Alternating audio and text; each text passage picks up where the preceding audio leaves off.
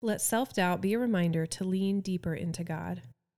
Emma Sharma, founder and principal of Swallowtail Group, shares from the heart about times when her faith outweighed her doubts, and she was able to push through the self doubt talk in her head to run towards God's perfect plan for her. And the best part, you can learn to do this too. But Moses protested to God Who am I to appear before Pharaoh? Who am I to lead the people of Israel out of Egypt? Exodus 3:11. My hand paused as I was about to sign a contract for a venue for a major event. For a split second, I could sense sweat beads on my forehead, and that so familiar sensation in the pit of my stomach cold panic, fear, self doubt. Just a few days earlier, I had heard the Lord say, Move out, launch.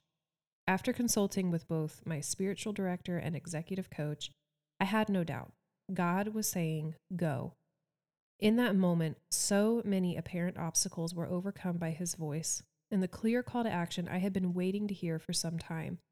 But God, this was supposed to happen next year? I've not planned to move out this quickly. I'm not ready. This contract requires me to pay a substantial deposit right now. And I have yet to launch a website, prepare marketing materials, or line up a single paying customer. Yet in that moment, the moment of hearing God's voice, my faith outweighed the doubts. Moses' cold feet were not without some justification. After all, he had murdered an Egyptian oppressor and hidden the body. Before long, witnesses called out his behavior, causing him to fear exposure and run away, right into his God given purpose. While tending sheep, God spoke to him through the burning bush. Our people in Egypt are oppressed as slaves. I want to rescue them and lead them to an incredible land flowing with abundance. Yet Moses doubted his ability to do what God was asking him. Right in the face of this miracle, the voice of the Almighty speaking right from the center of a bush of burning flames. Not me, Lord. I'm not equipped for this. Sound familiar?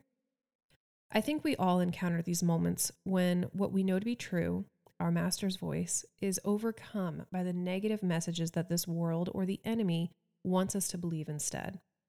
It's easy to lose focus and doubt ourselves. However, doubt is a killer.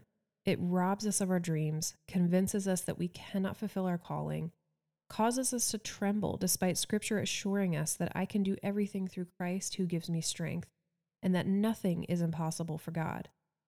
So, what do we do when self doubt strikes? How do we turn ourselves back around? Well, first, let's remind ourselves of just who God is. He doesn't call us to do anything without providing everything we need to fulfill his purposes successfully. He doesn't call the equipped, he equips those who are called. He parted the Red Sea so that Moses could ultimately lead the Israelites to safety. He rescued Daniel from the lion's mouths. He turns up over and again in Scripture to save his people and prophets from destruction. Let's be clear ultimately, not even death itself could defeat him. He hasn't changed.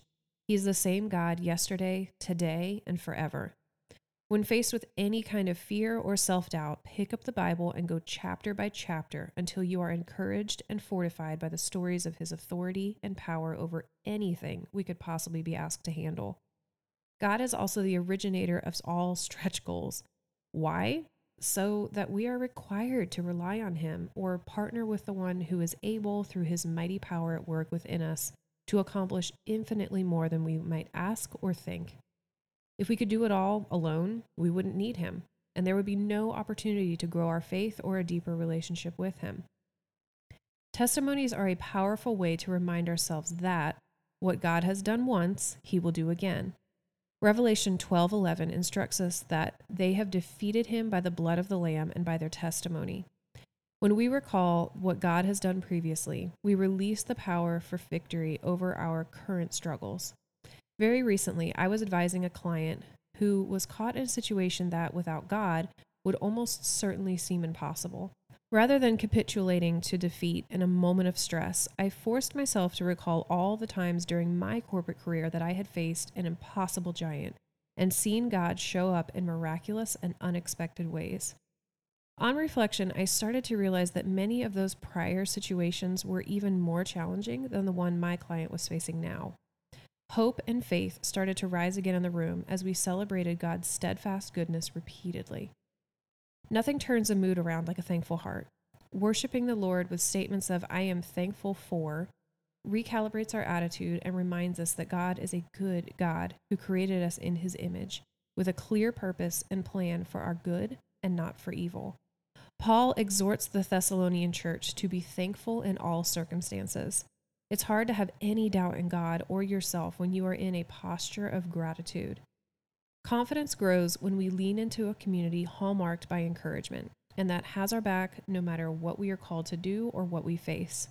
In the Garden of Gethsemane, Jesus faced the enormity of what was about to happen betrayal by one of those closest to him, a torturous, unjust death at the hands of corrupt political leaders, separation from God, his loving Father, while he descended into hell itself to redeem mankind for eternity, knowing that many would never appreciate his sacrifice. Peter, John, and James were alongside him as, momentarily, his heart buckled under the weight of his destiny. Even though he would face death alone, in that moment of need, he was surrounded by loved ones.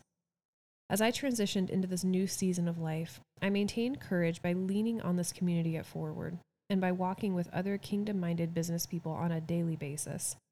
Through coaching sessions, masterminds, chains of encouraging text messages, I was continually encouraged to stay in the race and keep my eyes fixed on completing the tasks that God had assigned me.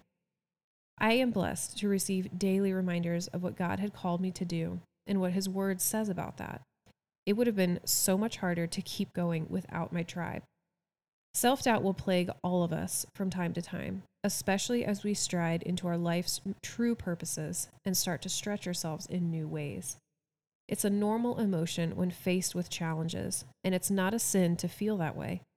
Instead, let self doubt be a wonderful reminder to press even deeper into the one on whose behalf we are being called and to trust his faith in you.